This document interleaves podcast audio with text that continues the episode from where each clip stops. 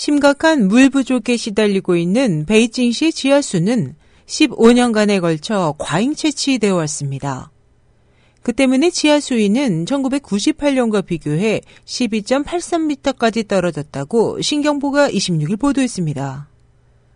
베이징시 수무구 관계자에 따르면 인구 및 경제활동 증가로 물 수요가 증가해 1999년부터 매년 평균 5억 입방미터의 지하수를 과잉 채취해 왔습니다.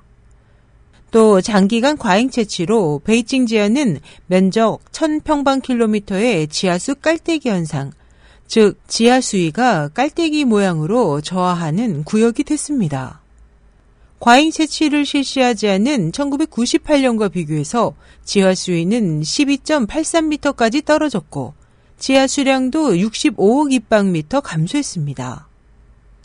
2003년 만들어진 응급수원지인 베이징시의 동시에 화열러우구, 핑구구, 창핑구 지하수위는 당초 10m에서 40여 미터까지 하강했고 취수 능력도 반감됐습니다. 베이징시 물 부족을 완화하기에 남방 각 지역으로부터 물을 조달하는 남수 북조 공정은 2014년 완공 후 매년 베이징에 10억 5천 입방미터의 물을 공급할 예정입니다.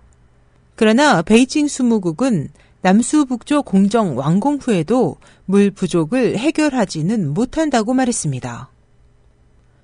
SH 희망성 국제방송 임소연이었습니다.